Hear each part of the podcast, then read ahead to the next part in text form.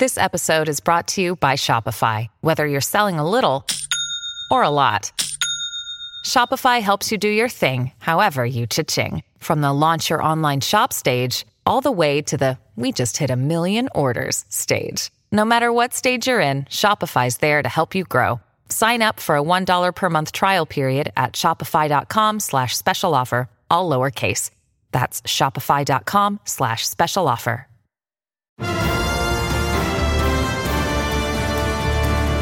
Dominic Carter at Talk Radio 77 WABC. You can catch me weeknights, midnight to 1 a.m. I do not take your support lightly, and thank you for checking out my podcast. There is only but so much time I have on the radio, but here is where I can completely elaborate and be free, if you will. Let's go. The topic of crime. I am a native New Yorker, grew up in the city in the Bronx, but crime is something that is scaring me to death in New York as we speak.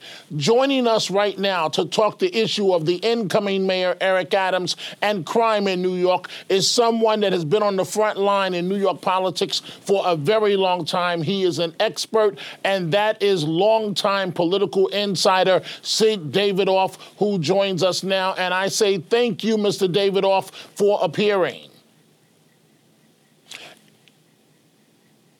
Same here. So before we talk Eric Adams specifically, from your perspective, as someone who's been inside government as a top advisor to a mayor, what is going on crime wise? Crime wise, it's happening nationally, but in New York particularly. You're right; it is happening nationally, and and um, you know, still New York. We've been so used in the last, let's say, ten years at least, of of crime coming down, of of the headlines finally not being that person pushed on the subway, uh, not being that person stabbed near Columbia. That when we now see the front pages screaming with that, we we feel there's a crime wave. In actuality, the numbers don't prove that out. But nevertheless, perception is important as, as reality in many cases. And this is one of those times when it's it's hugely important. We've been we have been riding a crest of low crime rates, low numbers. We're starting to see an increase. we must cut it off at the head now. And I think I know you mentioned that. Let's talk about crime without talking about Eric Adams. I don't think you can do that.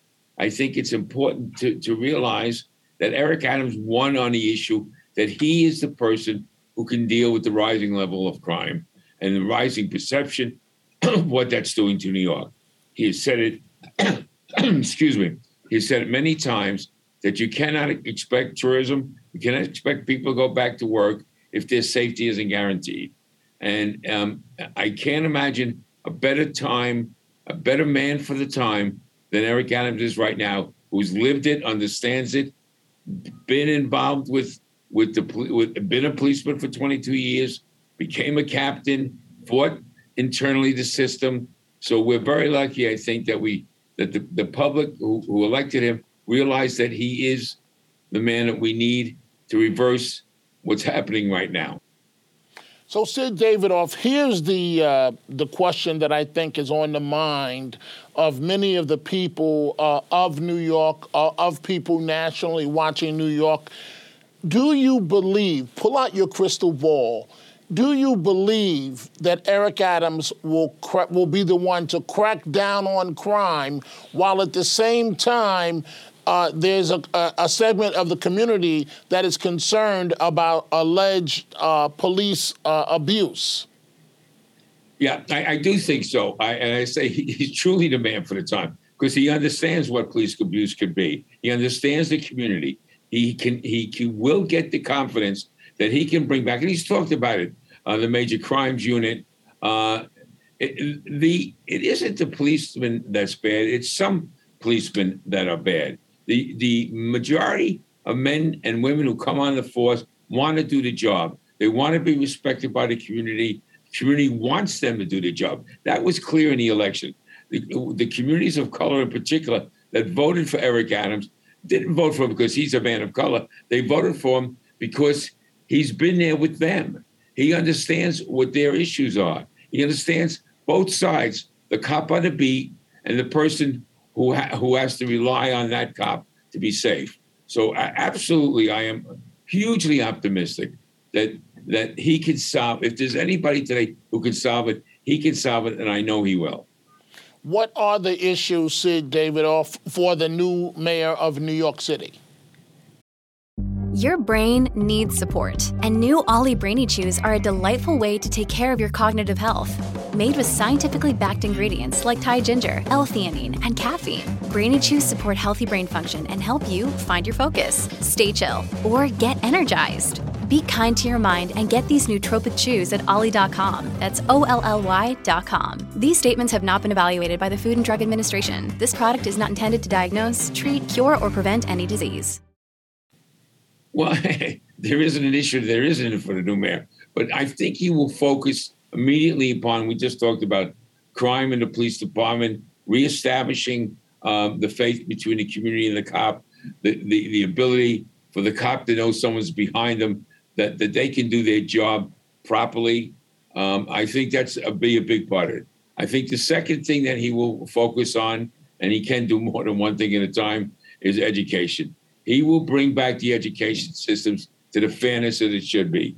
He talks about it all the time. He was a child with dyslexia that didn't know he, he had a learning disability. And it wasn't until he was in community college that it was discovered that he had this disability. 30% of our inmates uh, in, in Rikers right now, uh, incarcerations, have, have, have learning disability. So he will focus on education. Um, he, he, he recognizes I think, thankfully, that gifted and talented program is a necessity in the city, as well as the fact that we need to reach down to that that every individual, that boy and girl who come into our system and, and to the educational system, recognize that there may be a learning disability and how to deal with it. So I think that'll be his second uh, most important thing that he'll focus on. And these are things that he's said. I think the next thing will be NYCHA. We have a huge infrastructure issue in NYCHA that uh, the New York City Housing Authority that it has to be attended to. And he's going to, I think, his early appointments will show if his focus on those three areas. And then you get to the normal thing of picking up garbage and a fire response and, and the various things. But I think those things will fall in line. He he he, he indicated with his uh, transition committee and his what I believe will be his early appointments that he'll start announcing shortly will show that he's taking these things very seriously and putting people of great character and experience into the proper positions. I close this way, Sid Davidoff, longtime City Hall expert, someone that knows politics like the back of his hand. How does everything relate, if you will, to COVID? There's still the huge issue of COVID. There's, that's still the issue of the unknown, the relative unknown, as it impacts the entire world. Yeah, you, Dominic, I think you, you hit it on the head. You know, the uh, all the experience any of us have, and I've been doing this for a long time, and uh, you know, people who are doing it for a long time, we don't know. Uh, COVID, Omicron, Delta. Every time we turn around, we think we we've defeated it. Uh, something new comes up. It is ever changing. Uh, one of the experts uh, over the weekend talked about this Omicron being a, a virus that shapeshifts that's a scary word to use for, for anything. Um, so we can't really predict what it'll mean. I, I, I hope, I can only hope. We, we've closed the city down. We've seen what it has been where our business had to stop. I'm only hopeful that we, we now, with uh, a great, great majority of the people being vaccinated and more being vaccinated each day, that we will be able to sustain whatever comes at us. Um, uh, this is something that we'll have to see as it goes. But that, that vaccination part is so key to our survival. Sid Davidoff, one, I want to thank you for your long-time service to the city of New York. And two, I thank you as a political expert uh, who's actually been at City Hall for decades, knowing how all of this runs. I close this way. What, what's the first big test for Eric Adams? Um, I think his appointments will be, you know, he doesn't take office till December or till January 1st, but I believe, if, if I, I believe uh, strongly that in the next week we will see some major announcements, and I think you will see the character of the people he's putting in who who give us the confidence that we can do the things we're talking about in, in, in safety, education, and housing. Sid Davidoff, City Hall expert, thank you so much for joining us. And that's it for this podcast. Folks, send me an email, dominic.carter at wabcradio.com, and join me each weeknight at midnight where I take your live telephone calls on Talk Radio 77 WABC. I'll see you the next time.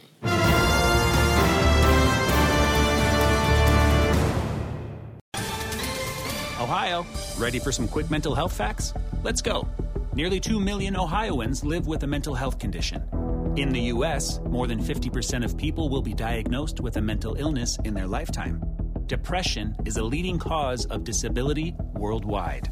So, why are some of us still stigmatizing people living with a mental health condition when we know all of this? Let's listen to the facts and beat the stigma. Ohio, challenge what you know about mental health at beatthestigma.org.